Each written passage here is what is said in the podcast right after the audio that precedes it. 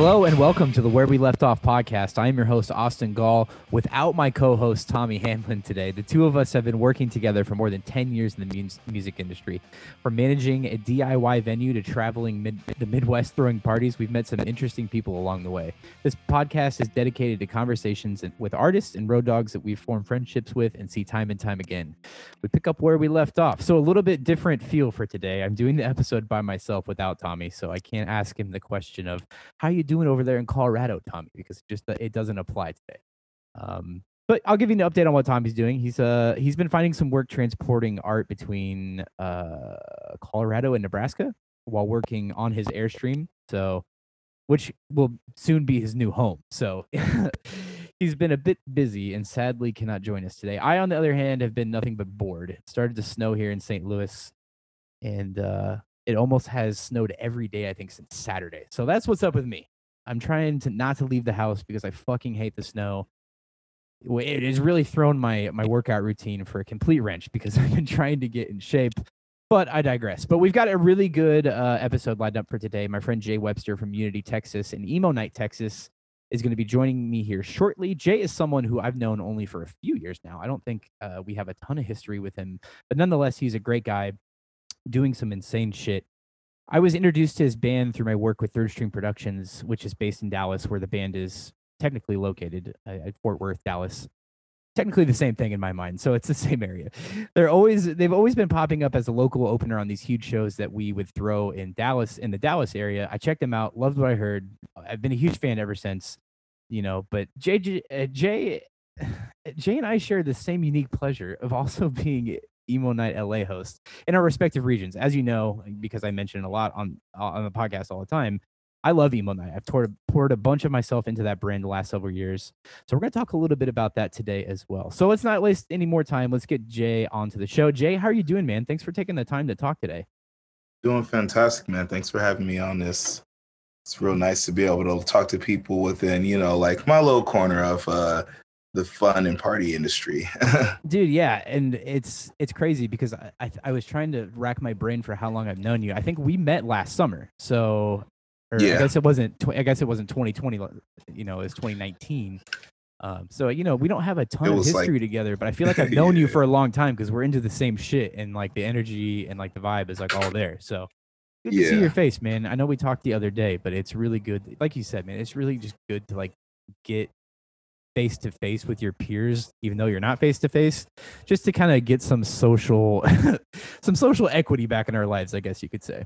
Yeah absolutely man. It's it's been rough without the everyday interaction or like even just like the weekly interaction stuff and you know a lot of people have dealt with you know the loss of like connection with like their friends and like just really just feeling confident about even being a human being.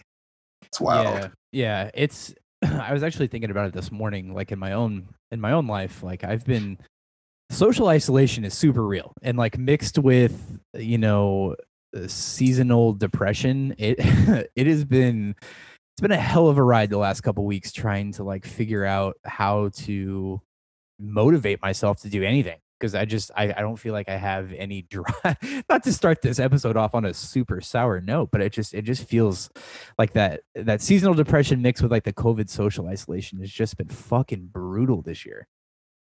Yeah, it's literally like those memes of people getting jumped and like every person around them is like a different type of something adding into it. That's exactly what this all feels like.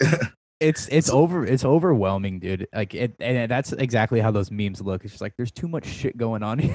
Like it totally makes the, the meme is is is pretty straight on but nonetheless i hope uh, i hope you're doing good out there man. But the last time we saw each other like i said was in la you had just gotten signed to pure noise. I think you were out there having meetings and shit like prior to all of that being announced. We were able to connect at the Airbnb I was staying at the Hills. We came out for the uh, the Ghost Inside comeback show, and I think we both did emo night that weekend that we were there. But you know, I just gotta state off the top of this yeah. podcast how proud I am of you, man. Like y'all are y'all were doing something so different in the hardcore and metalcore scene and doing it so well. The blend of hip hop uh, and hardcore is such a hard thing to pull off, but you guys are literally one of the only bands out there that I think are doing it the right way.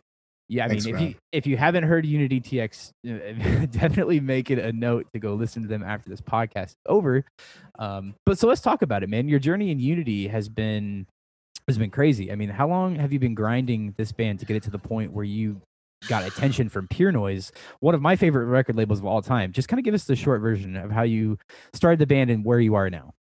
Uh, I started a band back in like, well, I used to play in like fill in for bands back way back in the day, like 2012, 2013. But in 2013, um, me and one of my friends who would always fill in for bands, we were like, yeah, we should start a project, like a side project, and just like make it like heavy and just, you know, we just wanted to see our homies just, you know, fight and you know beat each other's ass and shit it was, it was cool at the time.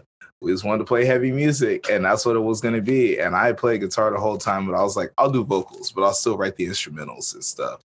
And like it kind of became my project and my idea because I was just like, you know, nobody else is really as serious about this as I am because I just wanted to actually, you know, do vocals for a band. You know, I always did guest vocals for years, but I did that and we played our first show in 2014. Third String uh, put us on this uh, release show for Indirections and stuff. And like we played, came out the same way we've been coming out, and everyone's jaw dropped. And like they were like, yo, yo, I was not expecting that. And like we we were just like I literally I was not expecting to take it serious. I just wanted to just get mad for a set.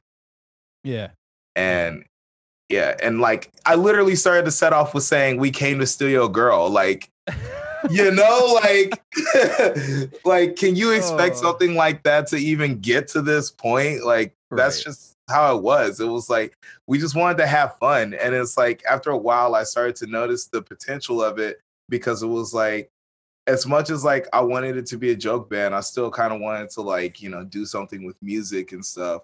But we still kept like the whole like funny imagery and everything. It's just more the more and more we started to get noticed by like bigger bands and stuff. Like Issues was like the first band that like really like well, we recorded our first songs with uh Ben from Crown the Empire. So Crown the Empire was on our, our stuff before it even got released. Right. and then um issues had found out about it. And then that was like one of my favorite bands around that time. Literally like top favorite band. And i lost my shit dude. So like Yeah.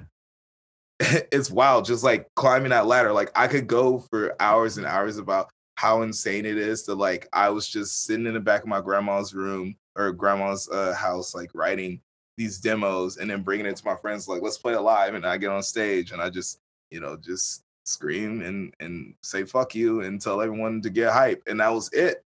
That that was all what worked right. And i feel like what i hear from people around the touring circuit quite a bit when they talk about your band is how intense your live show is because this music that you know this blend of like hip hop and you know hardcore is it translates really well to the live live scene you know what i mean? Like yeah. you, you really the production on it can be really tight it can sound really heavy but what you need is a good vocalist. And what i hear all the time from people who talk about your band is how crazy your vocals are live how full they are and how powerful they are that's what i think makes your band and i think that's what catches people at people's attention because i've heard a bajillion people talk about your band and the thing that i that i always hear about your live show specifically is how crazy your vocals are live. Uh, with the with the uh, caveat that you also are a great lead man. Like you are i mean you I, i've never seen you guys live but i've watched a ton of live videos and like I, I can see your energy that you bring to some of these rooms. I think it really knocks people on the floor when when they're coming out to a show and watching the local opener like show up the first like three bands you know you start to you know what I mean? Like it's it, it starts to like it starts to rub off on like you know people who are like playing the on those tours and dude it, people talk about it. Like it's crazy. That's how i learned about you guys essentially you know other than like meeting you through like emo night. That's that's kind of how i like i learned about unity. Yeah, I mean, dude, it's it's been crazy all these years. Like, you know, as much as like everyone in a band who like plays music and stuff, like plays for like their favorite bands and stuff, and like they're like, I hope we're they're impressed by us, whatever. I don't give a fuck. I just like Right.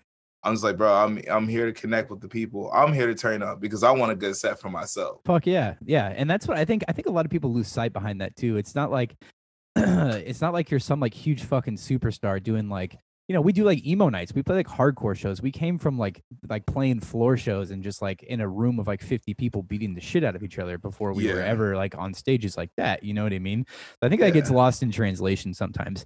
But I mean, when you're in like a DIY band like that, that's kind of you know, and you evolve to you know playing on those big stages. Those are the kind of like attitudes that you have to that or the perception that you have. But in terms of DIY touring, because I know you guys have done quite a bit, can you talk a little bit about how much of a grind it was to kind of get Unity off the ground and tour nationally, DIY style? Bro, I'm gonna be dead serious with you.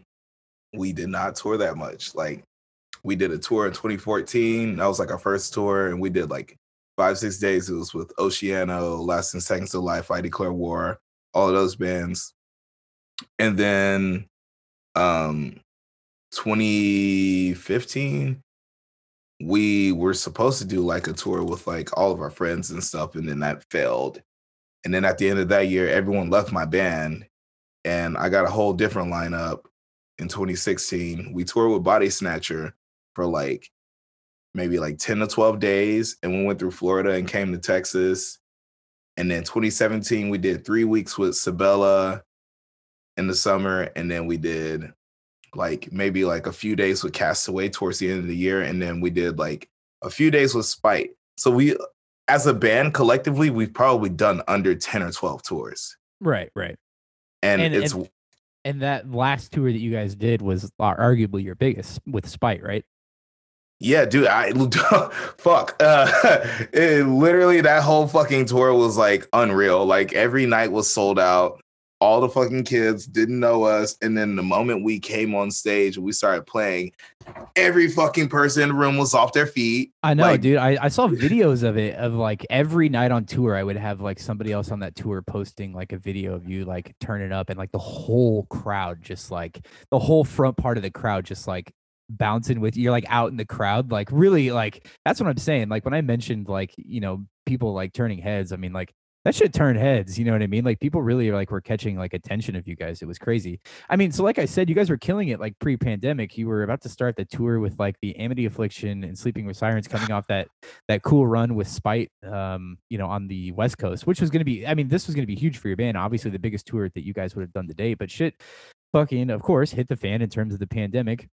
And you Shit guys, hit the fan while we were out. yeah, you guys were about to start a tour in Europe. Those uh, those shows ended up getting canned, and um, you ended up on a hell of a journey trying to get home. So talk a One little one talk a little bit about it. yeah, talk a little bit about uh, watching the pandemic start while you were across the world, and talk about your journey home. So I want to hear all of it. Dude, all right. So yeah, literally no one's like really asked this, but it's just like it's crazy because like obviously I had already felt weary about the tour in January because of everything that was happening. Right. And the tour like didn't really get announced or anything until like February, like mid late February. And like that's like three weeks before like everything's supposed to go down. But these nuts is that good enough to pack a whole fucking place out, you know? So like we were good, we were set. So we announced the tour. I still felt weary. We flew over there. We didn't wear masks, obviously, because like masks weren't, you know, a thing. Yeah. Right. But I mean, at that at that time, I think they were saying that we didn't need to wear them. So Yeah, yeah, it wasn't mandated or anything. And it's it's crazy because it's like that's when the pandemic started. I was internationally coming back from a whole different country, surrounded by so many fucking people, going through so much shit, all this. And luckily I did not come across it. I didn't I did not get it, you know. And on top of that, like it was like a nightmare because like we played one show, we loaded up our tour bus and it was a fucking pain in the ass to load that, load that tour bus. It's almost like a blessing in disguise that we like had this pandemic. God damn. But uh seriously, like we loaded everything up. We went to shower at like a flat or like this apartment, like maybe like a mile away. And it was late. It was probably, I want to say like 11 30 midnight or something like that. So we were like, all right, it's getting late. Let's just get our showers in and let's get back to the bus dude, we got out the showers and we were walking back, and like everyone's phone started blowing up. And we were like, what? And like people were like, Are you okay? Are you okay? What? And I was like, What?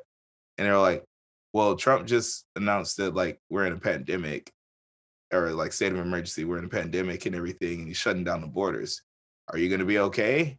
And I was like, what the fuck are you talking about? It's like, they're shutting down the borders. And literally everyone around me were just like, like all the foreigners that we knew who were from Europe looked at us and they were like, oh fuck, you gotta get home.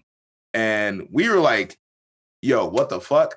So then we start calling our manager and everything, but everyone's blowing us up, trying to ask if we're okay, trying to check on us. I'm like, bitch, we're trying to get home. Like, you know, stop blowing the phone up right now.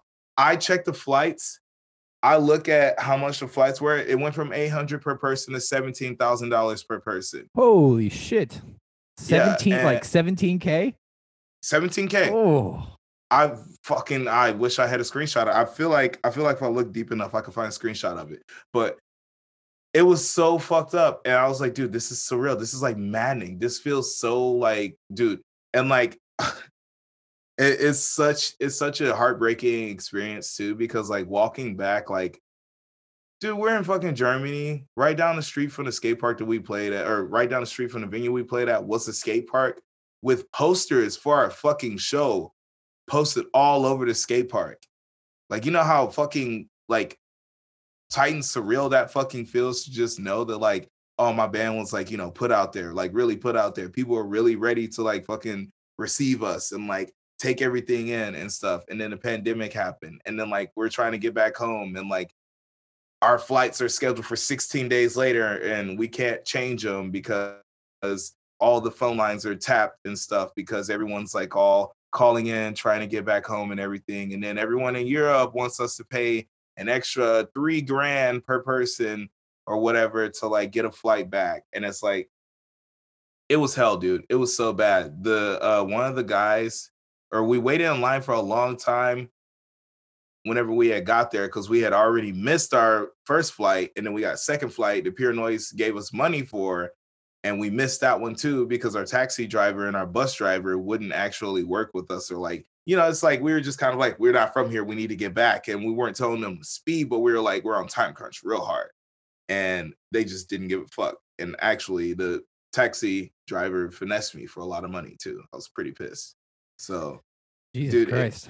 Dude yeah it was like talk about being like fucking robbed and it's like you know we're just a small ass fucking band from dallas texas you know like we just got signed a few months before then. We lucked out by like getting really good fucking people on our team to where we could afford to make it to europe and everything.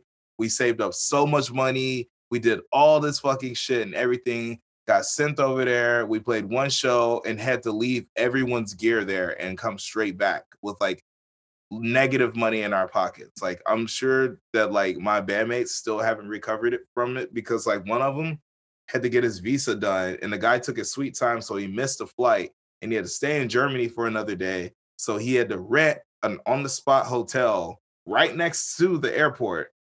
So like it's just money, money, money, money. Like we got ripped, dude. We got ripped so hard. Has your okay, so here's another question. Has your gear made it back home yet? No, our my gear is It's, we it's literally just, have it's just not in seen Europe. our Oh it's just God. in Europe, somewhere in Europe. Like Fuck. I haven't seen a goddamn piece of it.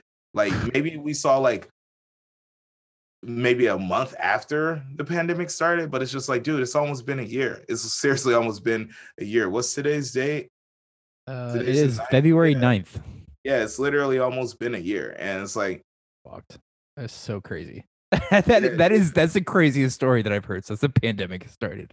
That's nuts. Well, I mean, let's let's kind of let's talk let's talk about this because you kind of had a little bit of emotion behind it, and I kind of want to ask you about it. But I mean, we talked a little bit about it the other day when we joined up for an Instagram live session. But how are you dealing with it mentally, having to be on pause to the pandemic right now, right as your band was getting their first take, for lack of a better phrase, major success? I mean, you talk about that moment when you were in Germany, you know, walking past that skate park with your shit being put on, you know, uh, all Yeah. over, you know, all over the place. I mean, how are you dealing with that mentally? You know, I mean, dude, I mean, like the pandemic has done a lot of things to me. And like honestly, that that has broken me. And it's like I feel I feel really shitty about, you know, being not so much jealous. I mean, I guess you could say jealous, but more like envious of people who are still maintaining like, you know, still being able to link up with their band and like, you know, riff and write shit or go to the studio and like record or even, you know, just like do anything. Like, dude, we finally linked as a four piece unit yesterday after 11 months. Yeah. You know, so it's like we haven't been able to do a goddamn thing as a band. And it like it it hurts because I just want to write music, you know, like I was in I was also, you know, like I'm coming out of this pandemic like with way less than I came into it with. Yeah. Right. And that's that's pretty much that. Uh and I say a lot of the times, like, I'm surprised I haven't done anything to hurt myself or whatever. But it's like, eh, you know, there's really no point. This is out of my control, right. you know. And yeah. I don't like to. I don't like to think that things that are out of my control have its, you know, weight and consequence on my life. You know. Right. Right. and a lot. and I hear that. I hear a similar, not the exact same story because we all have different ways that we feel and we all have different stories. But I hear a similar story when I talk to a lot of my friends that have been in the music industry and doing this shit for a long time. Because if you think about it, you know, I mean, since, I mean, for me personally, since I was like 14 years old, all the all I've ever done is music. That's all I've ever had is live music, going to shows, going to mosh when I was a kid, you know, growing up and being a promoter, transitioning into emo night, like that's all I fucking did for you know half of my life and it's hard to you know I, what i hear is like it's it's fucking hard to just like to find something else you know and it, it's hard and i was talking to my uh, tommy the other day who i co-host this podcast with you know it's kind of like you're watching everybody else maintain some sort of their livelihood of like their hobbies or like their jobs that like make them happy and shit like that but like people in like the live music industry and like live event industry have been pretty much just been told to take their ball and go home. You know, like it's yeah, dude. It's such a it's and I don't want to and look the, obviously there are people that have it way harder than I have it and probably harder than most of us have it in the music industry but I mean that does not diminish that does not diminish all of the problems that we have had to deal with the past year you know like and yeah. it, it hurts to hear all these stories man. It hurts to hear like you being sad. It hurts to hear like all of my team from emo night being sad you know all of the venues that we work with across you know the entire midwest. Like everybody is just like so fucking far down right now and it's gonna be it's gonna be so long until we have it back you know like i, I yeah. Even, and i don't want to like get on this huge covid kick because i feel like we do it almost every other podcast but True. man it's it's crazy that this is i never would have thought a year from now when shit was like everybody was like all of my friends were like fucking finally getting like a taste of that success and now it's all just like gone you know yeah, man. It's it's like it's a lot to take in. It's like you you find out that you're not so worthy of the music industry coming up this whole entire time. And then you finally get that go. And then you finally get that go. And then the world completely shuts down. And then during the world being shut down, you know, people who resemble you to some other people or may just have the same skin tone are getting killed simply because people just don't like them so then you feel like you're inadequate of being even just human so then it makes another weight that bears upon you and it's just like this whole entire pandemic has been such a heavy weight and it, it's not like i want to make it based off of being only a person of color but it's just like dude like a lot of things that like I had to go out and do that kept me from being in my head and thinking about shit like this. It's just like resurfacing so fucking bad. Yeah. And it's just it's unbearable, dude. It's unbearable. But I stick to the music. I try to write about shit.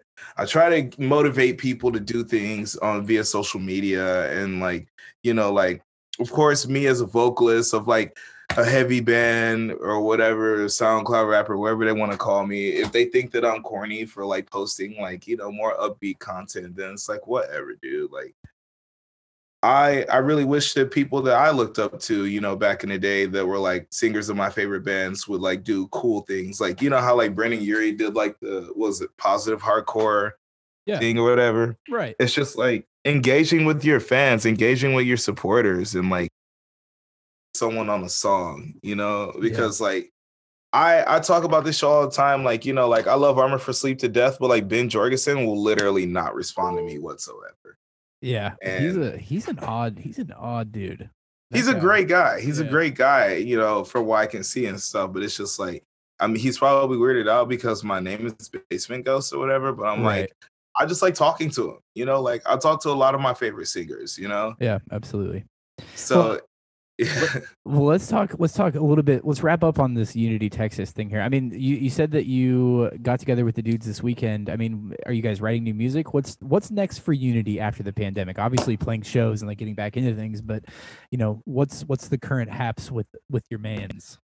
uh, well, we we're doing five songs. Uh, we did two rap songs. We did two heavy as fuck songs. They're incredible. And then we're doing one cover song by ourselves. Like the cover song is it's just a cover song. You know, I don't fucking I don't fuck with covers. I don't I don't like doing covers whatsoever because I like writing original music unless I can make a cover sound really good. But I'd rather just remix it, you know. Um, but yeah, we're doing a pretty sick cover. It sounds cool already. Um, I'm just waiting for my bandmate to send me like some more mixes, and then I sent it to one of my friends because it's it's like I'm I'm doing a spot, and then I sent it to my homegirl, and she's also a very powerful, you know, black vocalist who used to be in like a really shreddy like grindcore band Oh, nice. yeah so we're doing a collaboration for uh for some shit and it's gonna be it's gonna be pretty fucking fire um i can't wait for it to be like you know come all together and stuff because i'm really trying to change the game up for everybody you know i feel like yeah, yeah.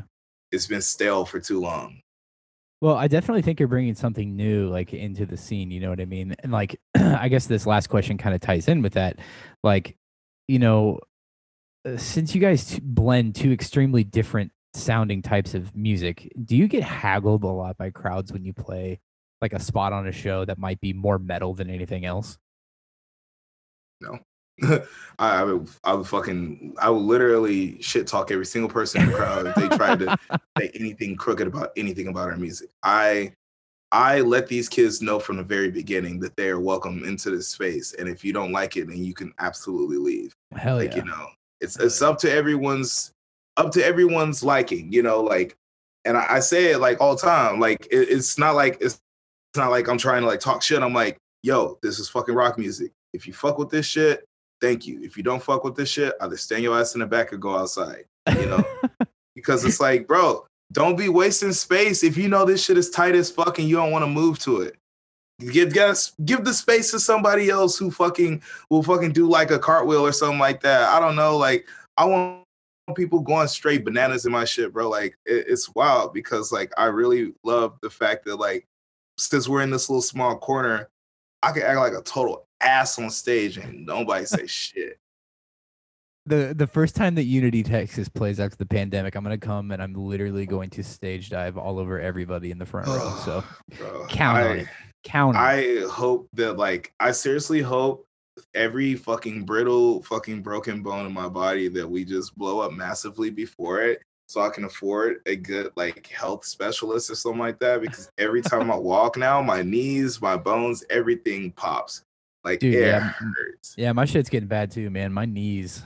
I've been I've been trying to run though a little bit. I think I mentioned that at the top of the podcast in my intro that I've been like running, but I yeah, Yeah. uh, yeah my knees are all fucked up now, and like I feel it even more when I run. So thank you hardcore for that. I'll always I'll always have the always have the memory of hardcore in my, in my kneecaps. But like I, I mean, also like I said at the top of the episode, we share something really unique between us. You know, in the fact that we are both emo night hosts in our respective regions. Obviously, Jay's in Texas, so he goes to a lot of places in Texas, and I am in the Midwest.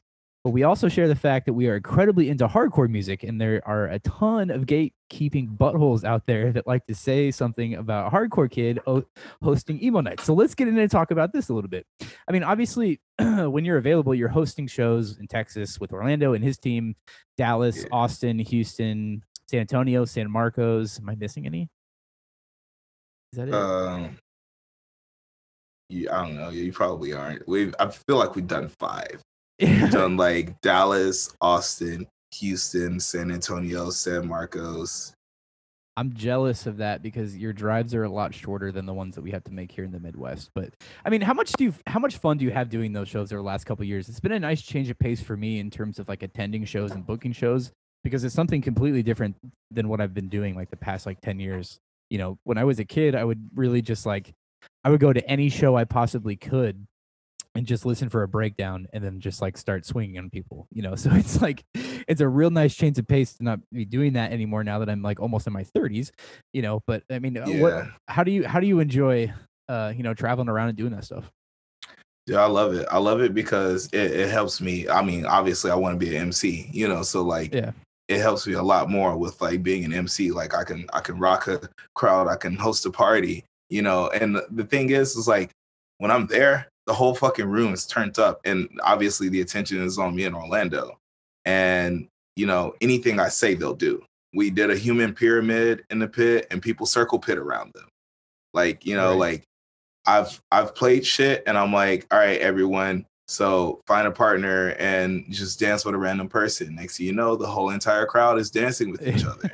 You know, like the fact that you can like like maneuver a crowd the way that like you can with emo night, it makes it so much more bearable than dealing with like hardcore kids because like you know it wasn't until last year whenever i was like you know jump jump jump jump or whatever you know like i would do it a little more back in the day but it wasn't like at the like you know the diy hardcore shows where i know those heads would be at but like yeah. since i've gotten more deeper into like emo night and hosting bigger crowds and like having more engagement with like not so standoffish snobby ass hardcore kids like i can genuinely come as a person rocking the mic and engage with people and i'm like hey, I hope y'all having a good time tonight because I'm having a fucking dope ass time. And thank y'all for being here.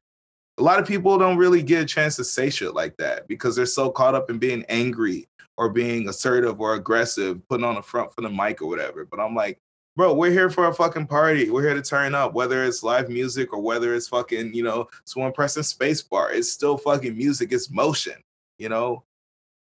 I yeah, I, I, I yeah, I, I totally agree, man. It's it's it's fun just to like be in like a supportive environment like that versus like an environment where I feel like everyone's judging me all the time. You know what I mean? like, and not to say that hardcore is inherently judgy, but it's kind of inherently judgy. you know, so, it's it's just very clicky. It's super yeah. clicky, especially with people who like, you know, and it's it's not like because it's like meant to be like that. It's just like everyone's all got the same as like, you know, mentality and attitude like they've been fucked over by somebody they feel some anger or you know they've been hurt by somebody or you know they think that they don't like this and this person reminds them of that or whatever. It's just like you know being like a, a misfit you know if you will. And it's completely fine. I don't like normalize that kind of mindset whatsoever. I'm trying to be more positive about it but it's like you know that's just how it is when you go into like the hardcore or just even just like the like aggressive music circle people yeah. are going to be a little more tense about every single thing you know yeah for sure and growing up in there i think it's kind of translated a little bit in my uh, I, have let most of that go you know what i mean but i feel like i still have some of those tendencies even in my 30s where i feel like i'm just kind of like pissed off about everything. But I mean, for for me specifically, I remember like being in high school and really towing the line between like those two communities like a whole lot. Like specifically, I remember seeing like Bayside and Halifax at like my local venue in Omaha at Sokol Underground once, and then literally sprinting down the street to go to like a local DIY venue to see like X looking forward X and Rhinoceros. You know what I mean? Yeah. So I mean, I was I, I I loved going I loved doing both equal. You know what I mean? I loved hardcore and I loved, you know, emo music and like pop punk and shit like that. Both because those two communities were they have a lot of similarities. You know what I mean? Yeah. But I, th- I overall think like the emo community is a little bit more welcoming and supportive. You know, the hardcore community is firm and like really supportive of like social justice, racial justice, things like that. But like it's it's still inherently kind of a judgy place. But I mean, did you do the same things when you were in high school? I mean, like, would you like go to like a pop punk show and then like immediately leave and go like find a show where you could just like bust a couple people in the face like during a breakdown? I mean, Dallas didn't really supply that many like close shows like that, but when there was other shows down the street, yeah, we would definitely pull up. Yeah, you know, and it was it was always like you know it'd be like I'd go see whatever metalcore band or deathcore band or whatever like here and then I'll go down the street and I'll watch Deafheaven at trees or something like that, you know. Yeah, right. Or, you know, if there was like cuz like pop punk bands or like bands like that don't really like pop out that much. or whatever, they just like they just kind of have big shows, I feel. So like whenever you do hear about like a DIY pop punk show or anything like that, it's like it's in Dallas, it's so like tight knit. Like everybody has their little circle and stuff because like everyone's kind of dickholes about everything whenever it comes to like, you know, their little like genre circle and stuff because it's like, oh, safe space for us. Like you can't come in here trying to, you know, be an asshole or anything like that which is completely understandable. It's just right. You won't see very many kids going from a heavy show to a pop punk show, or vice versa. Yeah, yeah. I mean, eh, and we could talk about communities here for a second, but I think the emo night community is eh, extremely supportive of each other, and I'm sure that translates across the regions that we all work out of. But for me, I mean, like they're my family I see on the weekends. They become friends. They've opened their homes to me to sleep on their floors. They bring gifts. It's fucking actually kind of insane. Like, yeah, the amount of support that's there. But can I mean, can you talk a little bit about what you see in this community that maybe some other community and scenes in terms of genres of music don't have? Most important factor is like everyone's shameless. Yeah, they're completely shameless, dude. Like, dude, like I fucking feel it myself. You know, I'll be on stage, I'll be fucking doing Fortnite dances and shit. I don't give a fuck. Yeah. You know, like it's fun, it's great. It helps you feel free and alive because whenever you go to those other spaces, you're being judged by every single person around you. Why? Because they're insecure because they can't feel that happy. They feel like they can't really like, you know, do things like that and still feel like their average self you know, but that's just a different part of yourself. Emo night evokes a part of us, you know, in ourselves that like we don't really get a chance to tap into. It's not like it's like we're being kids or anything. It's just nostalgic. You know, we didn't get a chance to really fully enjoy that in this element. So it's like, here we are. But a lot of other people, they take it overboard and stuff. And it gets too crazy. You see the same drinking at hardcore shows or metalcore shows and emo night and stuff or whatever.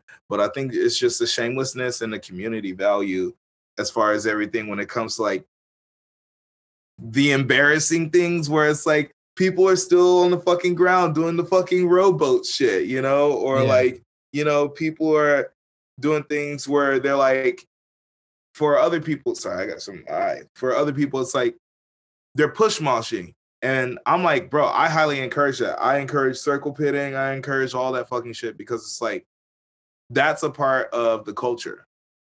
Yeah, you know? I, I imagine it like if we were at a club, I would still probably like a club club and like a fucking song came on and like I mean that's just how you like party that kind of music, you know? Like like have a circle pit, like you know, like uh, hip hop music is meant to be mostly listened to like in the club. So like, what do you do when you're at the club? You like get bottle service and like grind on, you know, like Bro, do shit yeah. that you do at a club. So like, I'm totally yeah. with you, I'm totally with you. But like the gatekeeping factor from the hardcore community is something that I think we've both experienced in one way or another. I mean, I've dealt with a ton of trash talk from people saying that emo night is a gimmick and that we're only out here to make a bunch of money, which is some sort of weird made up fantasy that one of us is some rich person banking off this DJ party because it's not the case but uh, Dude, it's I mean, almost like people just can't have fun and be human beings. Yeah, I mean, from your standpoint, what kind of? I mean, from your standpoint, what kind of shit have you had to deal with in terms of people trying to gatekeep gatekeep you from like hardcore and like emo night?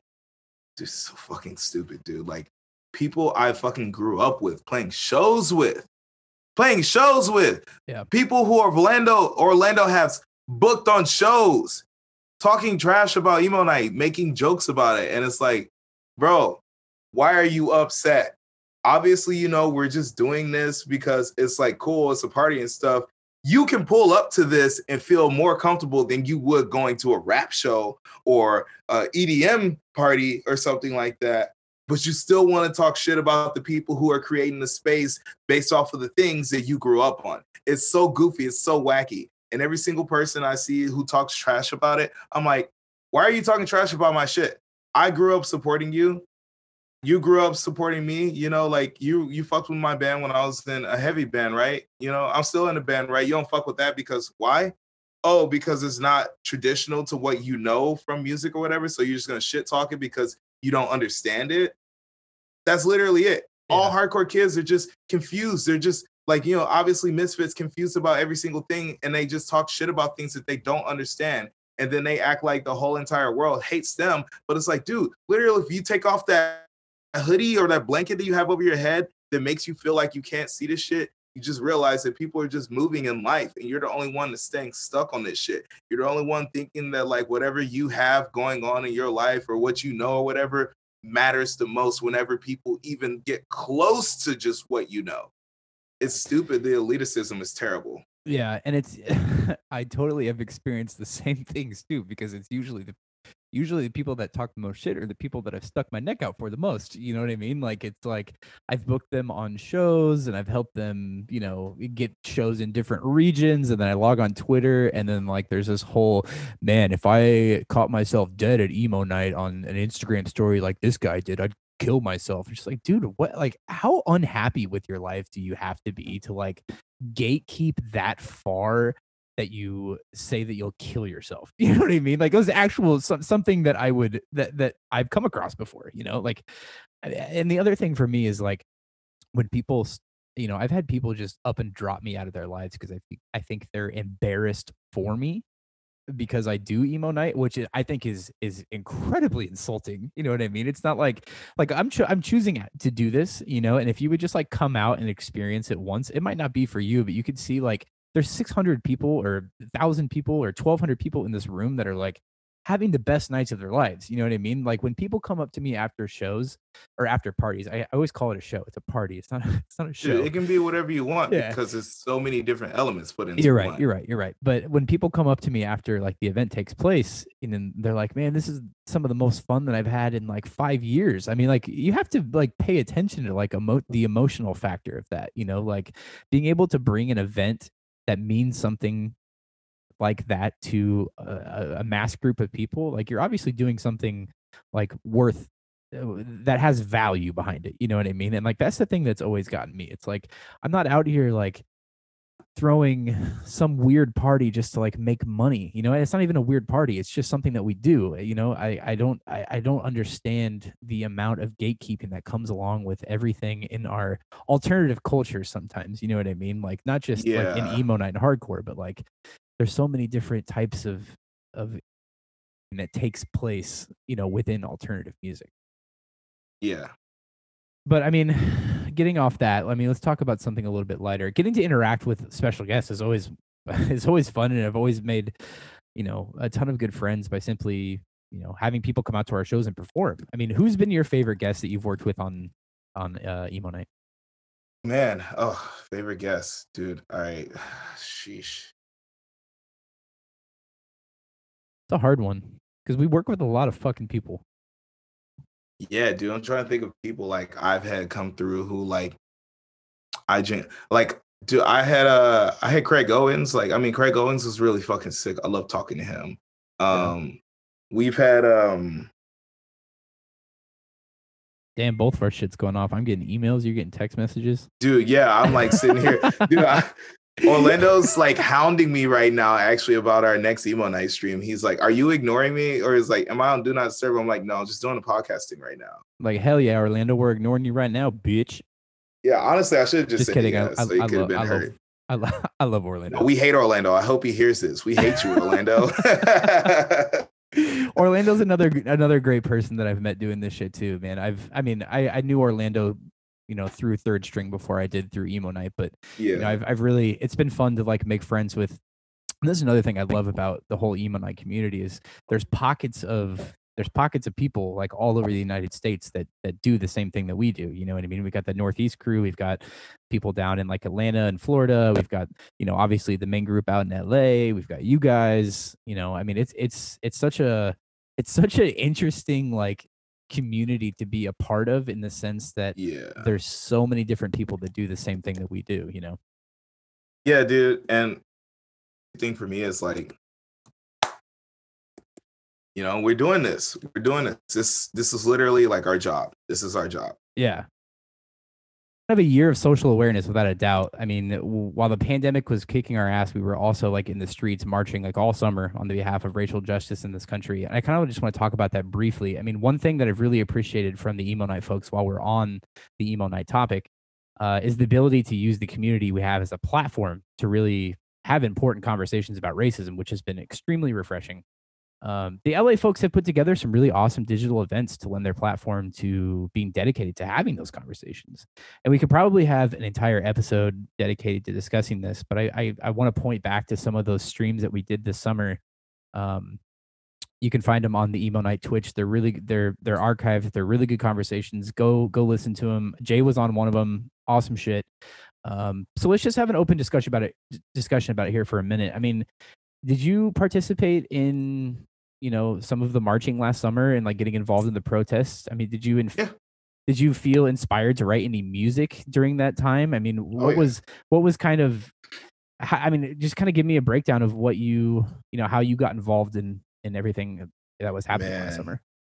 So um i started actually uh working third string um like started teaming up with this um this this group and they were throwing rallies they were called not my son um basically like we just kind of like got together linked uh came up with like a logo an idea and like started like helping them brand and everything um but i would go out to the protests and i went out I went out to shoot. Like I, I was, I had my cameras. You know, every time I went out to shoot. Uh, first time I went out, me and my uh, girlfriend at the time, we went to go. You know, really just like see everything up close and personal, like feel everything, and it felt powerful. It felt magical. It was amazing because it was people who were there screaming for something that we can't normally scream by ourselves in public, or at least scream around other people who might not you know have the same views and you know it is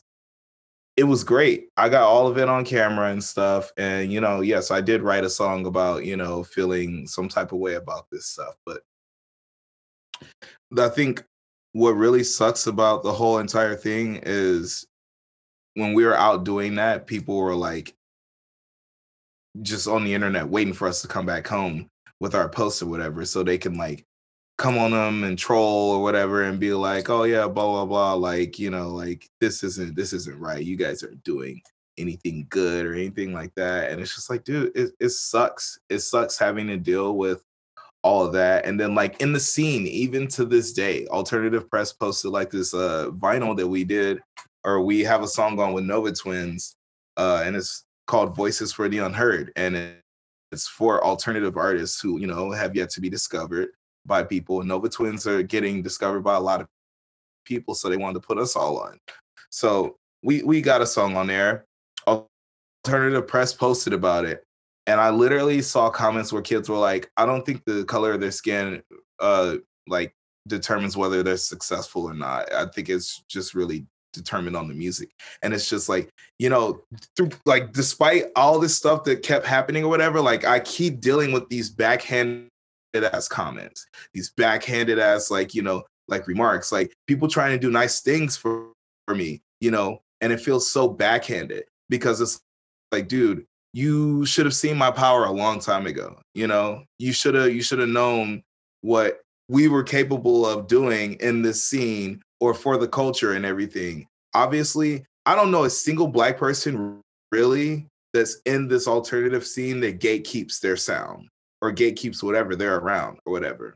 They're they're usually susceptible to every single thing around them because we had to grow up with different things. We had to jump out of like, you know, rap or hip hop or you know, R&B, soul, funk, whatever our households grew up in to actually learn about all this stuff. And then we learned about the injustices and everything and what makes us feel uncomfortable in our spaces and what's going to make us feel comfortable. And we try to raise awareness for that shit. And these kids still don't get it. They literally still don't get it and the industry don't give a fuck until people start actually raising awareness about it and then they make their little small ass post or whatever and it's like bitch you shouldn't even fucking done that in the beginning like alternative press like bro you should have just stayed silent honestly you know like right it sucks because it's like the it, it it's changing. It's obviously changing. They chose not to give it attention, and now we're all on the forefront saying "fuck you." This is ours now. Like we're we're jumping in. We're not taking it from you. We're just putting our taste in it. We're putting our our sauce, whatever else you want. You can take it for what it is, but it's undeniable. The future is going to be us, y'all, them, they, everyone Like Right. literally, it's it's it's it's it. You know, it's an open space, and it sucks that it has to like you know be progressive from people losing lives. It can't just be, hey guys, we're here to speak on this you know public service announcement, not even public service announcement, but we're just here to speak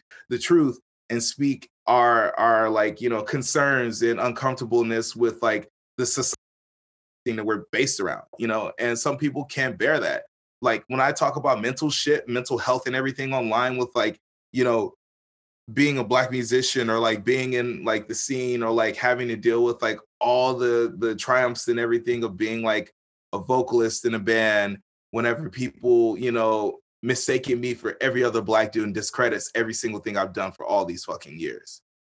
It's just it never stops. Right. And it, oh my God, we could, we, we really could go all day on this topic. But I mean, on that point, I mean, do you feel like we're making progress in the music scene by writing, by ridding some of these, you know, systemic problems that we've seen across the music industry for decades now? I mean, do you do you feel that we're making any sort of progress? we're not gonna back like we're actually not gonna be able to see any progress until the min- music industry is actually back up and running. So like right now, it's like it's easy. It's easy to you know It's easy to just post some shit up, you know. It's easy to Yeah. like, it's easy to post something on Facebook. It's easy to like post something on Twitter, you know, stand in unity. But like, what the fuck are those? What the what are the what are those record labels actually doing? You know, what are these Yeah. managers really doing? You know, are they are they going to be more inclusive going forward? I guess you're right. Like, we're gonna have to wait and see like what that landscape looks like when it comes back. But I'm I'm sorry to interrupt. My apologies. no no no you're good man because like this is something that's been on my mind for a long time. Yeah. I don't have like I don't have like the confidence to post about shit like this because I don't want anyone to kick me on my ass, you know, knock me on my ass and tell me that I'm basically wrong for thinking about things like this, looking at it like this, man. Like it's like I I've been here. I've been here for years. Like I've gotten my ass kicked at shows. I've fucking been on stage with some of these kids' favorite bands. I've fucking you know, like they've heard my music before. They know what I'm capable of, but they just choose not to give me that satisfaction, which is completely fine. But the bigger ups, the big heads or whatever, you know, like people at Spotify, you know, like y'all have a complete entire platform. Why are y'all not making, you know, like a Black History Month for like alternative artists or anything like that? You know, like I know Hallie, Allie Hagendorf can do something like that for these people, you know, or for us. You know, it's just like just put more substance out there, man. It's just so hard to like continue in such a like just tight knit little corner of everything. That's why I don't give a fuck about anything. That's why I make more rap music than I make metal now.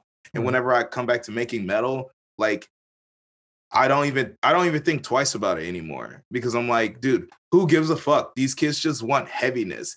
If I do what I do and I've always done whatever, it's it's gonna hit. And like these next these two songs that are gonna come out, you're gonna hear them and you'll be like, wow, these songs are fucking crazy. But I didn't spend three, four months or like a year or two writing these songs like I did every other song up until now because I know that this shit is absolutely like undoubtedly like mine because I've fucking been here. I've been working on it. I've made my fucking mark and people know what I'm capable of.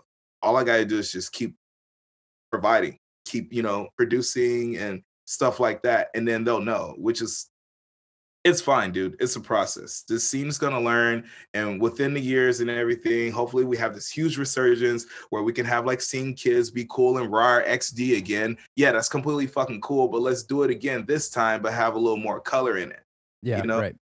Yeah. more race, more cultures and stuff like that. Yeah, It's- it's it's really fucking hard, dude, because a lot of inherently a lot of the scenes that I work out of in the Midwest are whitewashed completely. And it's Yeah. it's it's it, really it it took me and I, and this is a a guilty self you know self admittance here but i mean it took me until this last summer to realize a lot of these things you know what i mean? And i i hate myself for that you know what i mean? Because it was right in front of me all along i just didn't put it all together you know? And when something is so whitewashed like that it's it's really hard to figure out where to begin you know what i mean? And it's Oh, it's i don't think it's anything that I did consciously, but like trying to figure out how to stop that from from future generations just kind of regurgitating the same cycle. That's where my mind is now. Instead of posting some like shitty Twitter post or Facebook post about solidarity, like I've the last couple months I've like turned to like action. You know what I mean? Like donating like you know food shelters or you know getting involved in like food drives or like doing like those those mutual aid projects that are actually going to help people you know in my immediate community but i think about what i need to do in my own community like in my promoter circle you know in terms of like you know like you said like making it more colorful when things come back you know like engaging in with black artists and and making sure that they have the same exact opportunity that every single person in our scene has you know what i mean? Like that's yeah. that's that's where my mind is now and, it, and it's it's fucking crazy that it took all of this to happen for you know for all of this. It's not even radical change it should just it should just happen you know what i mean? But it's yeah I, I, I, guess better now than never, you know, but like we still have Dude. such a long way to go. And, and to say that you're an ally is just a start to, to, to, to actually put it into action, I think is where, is where a lot of people, you know, a lot of promoters like me, Mike Zemer, Orlando, you know, those, I mean, people like that really need to like step up and like make sure that this shit's fucking happening, you know? Yeah. I mean, they definitely have like started tapping into that stuff and, you know, focusing on stuff, which is like cool because you know, like as much as I want to like quote unquote get frustrated with the promoters or anything like that, it's literally not their fault. You know, it's not like promoters are like, you know, like, oh, he's black, I don't want him on the show or anything like that. It's also up to the bands to carry that that you know like that power that that drive and everything to inspire people to do it which is why i don't I don't 100% like like completely shit on the industry and be like, oh, y'all just don't support black artists. It's like, no, like you have to see black artists who are actually out here striving, doing like crazy shit. Like, you know, like how people look at my band. They're like, yeah, this band's doing a lot of fucking crazy shit. They put out music, you know, they're good and everything for it. But then it's like, oh, the industry still does not, you know, like pay any mind to it. Oh, that's that's one of those things but like it, it, just like you know just local bands local bands are always going to be at a small rate and everything and we're just now starting to get the rise and everything. So i feel like once like we release our next records when we're going to be able to tell whether the industry fucks with us or not. Right. And i think like everyone has seen UnityTX come up on a rise. They've seen everything we've done and stuff. They've gotten inspired. They've gotten motivated to do things, push harder, have new projects, put out more content and stuff, which is fucking sick, you know, because that's that's exactly what we need. It wasn't like y'all like you know not, not like y'all but like it's just like the industry it wasn't like the industry just needed to like drop everything and only pick up black artists it's just we also needed a kick in our ass because we spent so long feeling like we weren't welcome and everything and just needed somebody to like at least be doing something that motivated us you know yeah. so yeah, no, I, t- I totally get that too. And well, I, I'm looking, I'm really looking forward to to seeing what Unity is going to do after the pandemic is over. And you know, I think obviously we all have a lot of work to do when when this comes back. You know, and making sure that what we all talked about last summer actually comes to life. So, I look forward to doing that, and I look forward to you know eh, to getting back to fucking business and you know actually creating some change, man. I hope we can you know i mean i've always looked to hardcore and like alternative culture as like a place where you know real change can happen and like there's so many inspiring people eh, you know there's so many inspiring black people within those spaces that just eh, for whatever reason haven't gotten the fucking chance and I, I i'm really excited to see what this all looks like when we come back and I hope we can. Uh, I hope we can book up some shows because I haven't booked Unity yet. So I'm really, uh, I'm, yeah. I'm, I'm, really looking forward to that. But um, well, let's finish on some quick hitters here. I usually do this at the end of the podcast. Some typical sure. questions, uh, you know, pertaining to what we've kind of talked about today, but just a little bit farther. But um, would you rather go to an emo night or a hardcore show? So I'd rather go to an emo night. I go to emo night and I'm like, all right, cool. We got the party, we got the drinks, we got the baddies. Uh, somebody's gonna be, you know, out here like, you know, getting really wild and stuff. So I'm gonna get a little bit of that entertainment too. You get you a know? little bit of everything when you go to emo night, to be honest. Exactly. Yeah. Especially if you come to my emo night. Because yeah. I'm like, everybody, I'm moshing on stage. I'm like, if you're not moshing like me, you're not having a good time. Next thing you know, the whole entire crowd's moshing. We Dude, play you- ruckus and everyone goes crazy. Oh my god, yes. Holy shit. All right. Well, next the next emo night that I do, I want you to come out and, and literally appear and just do the ru- and just do ruckus over the DJ board. Dude, I I want emo night to just play ruckus and like just make like just make ruckus just so prominently known in the emo night community. So like they can all just be like, I know this song. Yeah, know? fuck yeah. it's, Well, it's gonna be like the rap metal emo song. All right. All right. How about this? Favorite metalcore band pre 2010? Oh wow. Come on, man. You got to have something. Dude, honestly, like I don't think you can consider them metalcore, but I want to say it was Bring Me the Horizon, dude. I'm right. heavily All right. I mean, but like also like from first to last too. dude, I would say I was to say pre pre 2010 my favorite metalcore band was like Parkway Drive. So, that's what I'm to say. Wait, from first to last wasn't metalcore. I don't know what the hell I'm saying. I mean, They- they they had one album that could kind of toe the line there. Yeah, yeah. I mean, you talking about Heroine? Yeah, for sure. That album was incredible. I love that Yeah, album, dude. Heroine's a fucking it's a banger, dude. It's crazy. Yeah. Crazy how it didn't get more commercial attention because it was really it was fucking It- crazy. It was a Dude, really was dark album. Like so, after it's so good. yeah, super crazy cuz I remember being like a from first to last fan when I was in like ninth grade and then like they came out with Heroine i went and bought it and i turned it on for the first time and i was like what the fuck i think i actually kind of like this Dude, honestly, like I'm not gonna lie, like it sounds weird, but like Sonny Moore from first to last like has like heavy influence on me. oh And, hell like, yeah hell yeah Especially like, you know, like that song Peace of Mind on our record is very influenced by Heroine. Yeah. It's fucking it's super sonically it's so dark, dude. It's just like Yeah. It's it's got such a dark feel behind it, which is crazy because like when you look at like the album as itself, it's just like like when I bought it, I was like, "Huh, this album's like all white and shit." like, you know, like Dude. the artwork on it is so fucking like deceiving on like what the album is actually like, which is which is bone-chilling, so dude. yeah, so weird. But all right, well, how about this? Uh favorite rapper. Favorite metalcore band, now favorite rapper. Like in general? or yeah, in just, general, just of- like of in a- ever. Oh, All right, how about how about this? We'll we'll narrow it down. F- favorite rapper from favorite current rapper, and then favorite like legacy rapper, like Kanye West or some shit like that. Like something that you've listened to like for a long ass time. uh I want to say like favorite legacy rapper uh might be between um like oh fuck dude I mean Ice Cube and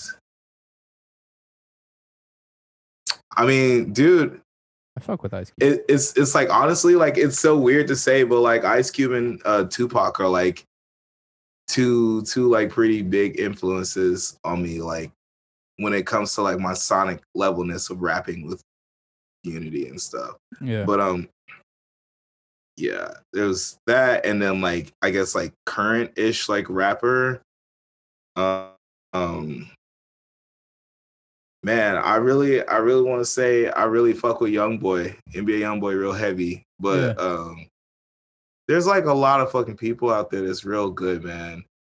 I might i mean i could fuck with young boy almost everything a young boy has put out i could really fuck with it so i might just say nba young boy right, there you go. There you go.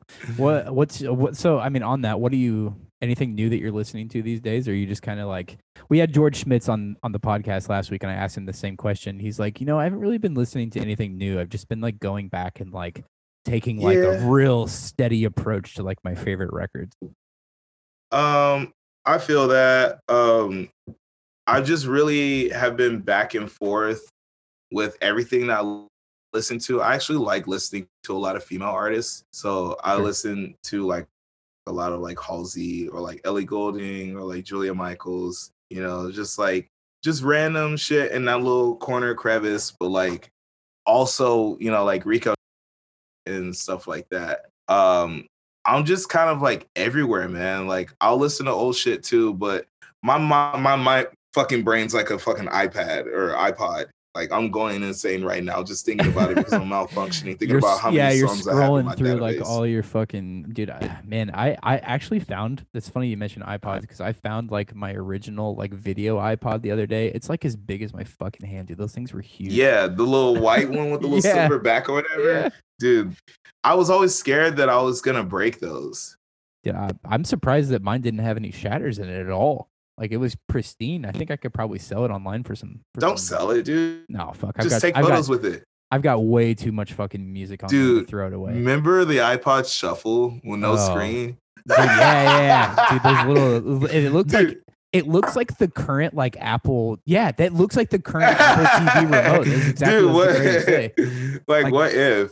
So crazy. And then they came out with like the the iPod Nanos that had like a screen. The iPod Video Nano. Dude, remember the little or- fat iPod Nanos that had like the little Yeah, dude. The then they had the little clip things, or was- was that the sh- that was like the first version of the shuffle that was like a little clip that like yeah, I think I remember that. it held like a hundred songs or something, or like yeah, like uh, like a gig or some shit, man. Mid I two used thousands, to- mid two thousands were a hell of a fucking time for weird technology. right, So dude. weird. okay, right, dude. It's so insane. That's why I'm like, dude, fuck all y'all new kids. What do y'all know? What do y'all know? Y'all got TikTok, dude. We had iPod fucking Nanos. We had like Juicebox. We had fucking MySpace before MySpace was 30 different websites trying to fucking emulate the one MySpace. You know, like- I, I I thought about it the other day too, the evolution of like cell phones too. Because when I was in when I was in high school, I had I've had like three phones my entire life. I had like a flip phone when I got my first phone in high school, and then I got like the the Verizon enV. It was like an LG like keyboard. Like I was super onto that, and then I got an iPhone. I've had an iPhone ever since. Like, yeah. yeah.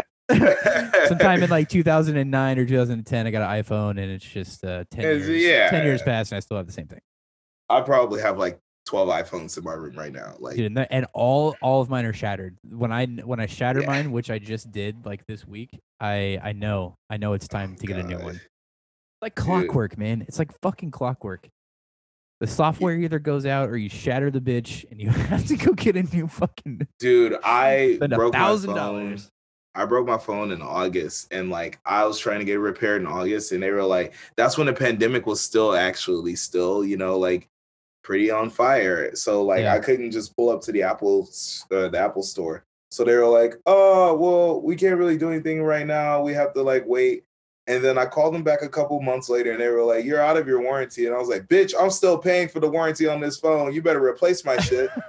and like she was like, "We can't do anything about it." I'm like, "You can't do anything about this shit. We're in a pandemic, and I tried to go months ago, and y'all told me that y'all were closed because of the pandemic. So you're gonna make it seem like it's my fault?"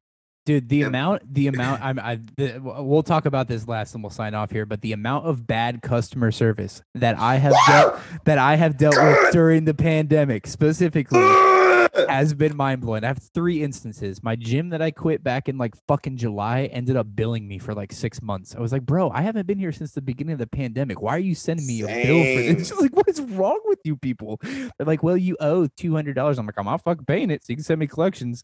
I was like, look, lady, like I'm not about to do this with you guys. And she wrote it off. So I got one of them knocked off. The cable company that I fucking moved out of my house with the other day tried to tell me that I didn't turn in any of my equipment. I was like, what? Like, what do you think I'm stealing a TV box? Like, what the fuck is wrong with you people? I just, I don't, that's a whole different fucking tangent for another day. But I am over the customer service issues during the pandemic. They all can suck my balls. I'm fucking out. dude both of them honestly like i hate dude even just from like the beginning whenever we were like already like in the pandemic at the very beginning when we were in europe like the customer service was ass and it's like now i'm trying to get unemployment because like i just had a job for the past six months and i hated my life because they were paying me 10 bucks an hour to Yeah. you know work with a bunch of teenagers that just didn't do anything but just talk crap about me and i was like dang, that literally sucks. I kind of just want to quit my job and just go back to getting unemployment, but I can't get unemployment. And I try to call the customer service line because they're like, yeah, you should you should call the customer service line. We'll assist you there. And their service line says, due to high call volumes, we're unable to help you with any of your inquiries. So go online. I go online, the same thing. Dude, I Oh my god, Dude. Uh, Dude, I'm about over it. I, I had the same experience with the IRS the other day because they sent my fucking stimmy to my old address in Omaha. I don't fucking live there anymore, and it hasn't. I don't have it. I still don't have it. It's almost mid February, and I don't have my stimmy yet. So, oh, just take a deep breath. It's gonna be Bruh. okay. Uh, Six hundred dollars isn't gonna help me out that much at this point. bro, honestly, like my stimmy literally helped out my last month of rent in the place that I was living in because like I was I was having a really bad time trying to pay the rent and everything because of my job not mm-hmm. paying me enough. yeah. And then finally my stimmy hit and I paid the last month of rent and I was like, well, that was painful, but I'm done with this apartment. Yeah, dude. If I have to spend another hour on the phone with the IRS, I may or may not just give up. Like I, at this point, I don't know. I don't know if it's. I've, I've sucked so much time into it. So I feel like I've already given up my dog. yeah, dude, me too. But well, Jay, dude, thanks for coming on the show today, man. I think uh, we had a really good conversation. I really enjoyed it. Um, Yes, it's- sir. It's, fucking. It's good. It's really good to catch up with you, man. When the when the pandemic is over, I say this at the end of every fucking interview that we do. I can't wait to fucking get out and see you guys. I'm gonna come down for some Emo Nites.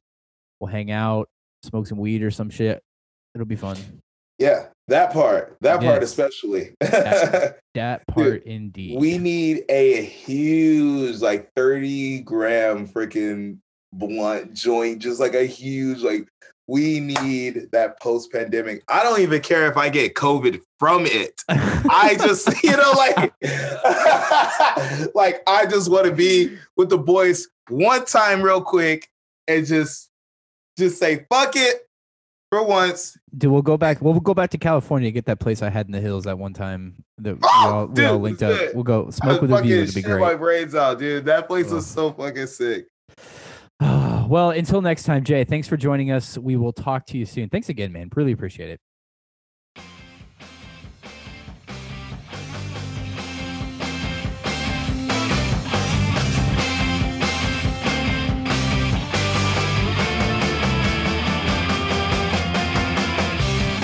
And that's our show. If you like what you heard on this episode and want to hear more, be sure to like and subscribe to our pages.